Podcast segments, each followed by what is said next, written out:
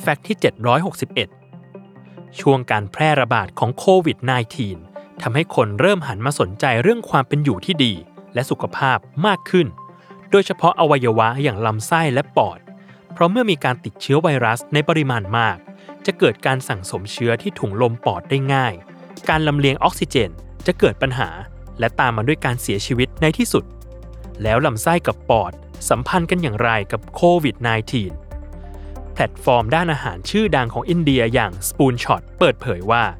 ลำไส้จะมีการผลิตสารบางอย่าง ที่สามารถส่งสัญญาณไปยังปอดได้ เพราะฉะนั้นหากสุขภาพของลำไส้ดี ก็ย่อมส่งผลให้ปอดทำงานได้เต็มประสิทธิภาพด้วยเช่นกันทำให้ข้อค้นพบนี้ ตอบคำถามส่วนหนึ่งได้ว่าทำไมโรคหอบหืด ปอดอุดกั้นเรื้อรัง และอาการแพ้บางอย่าง จึงได้พบบ่อยในผู้ที่มีปัญหาทางเดินอาหาร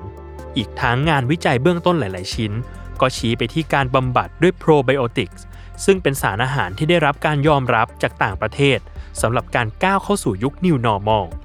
และให้ผลลัพธ์ที่เป็นบวกสำหรับโรคทางเดินหายใจ โดยผลการศึกษาพบว่า การผสมผสานของโปรไบโอติก 5 สายพันธุ์ ช่วยให้ลดอาการติดเชื้อได้มากกว่าร้อยละ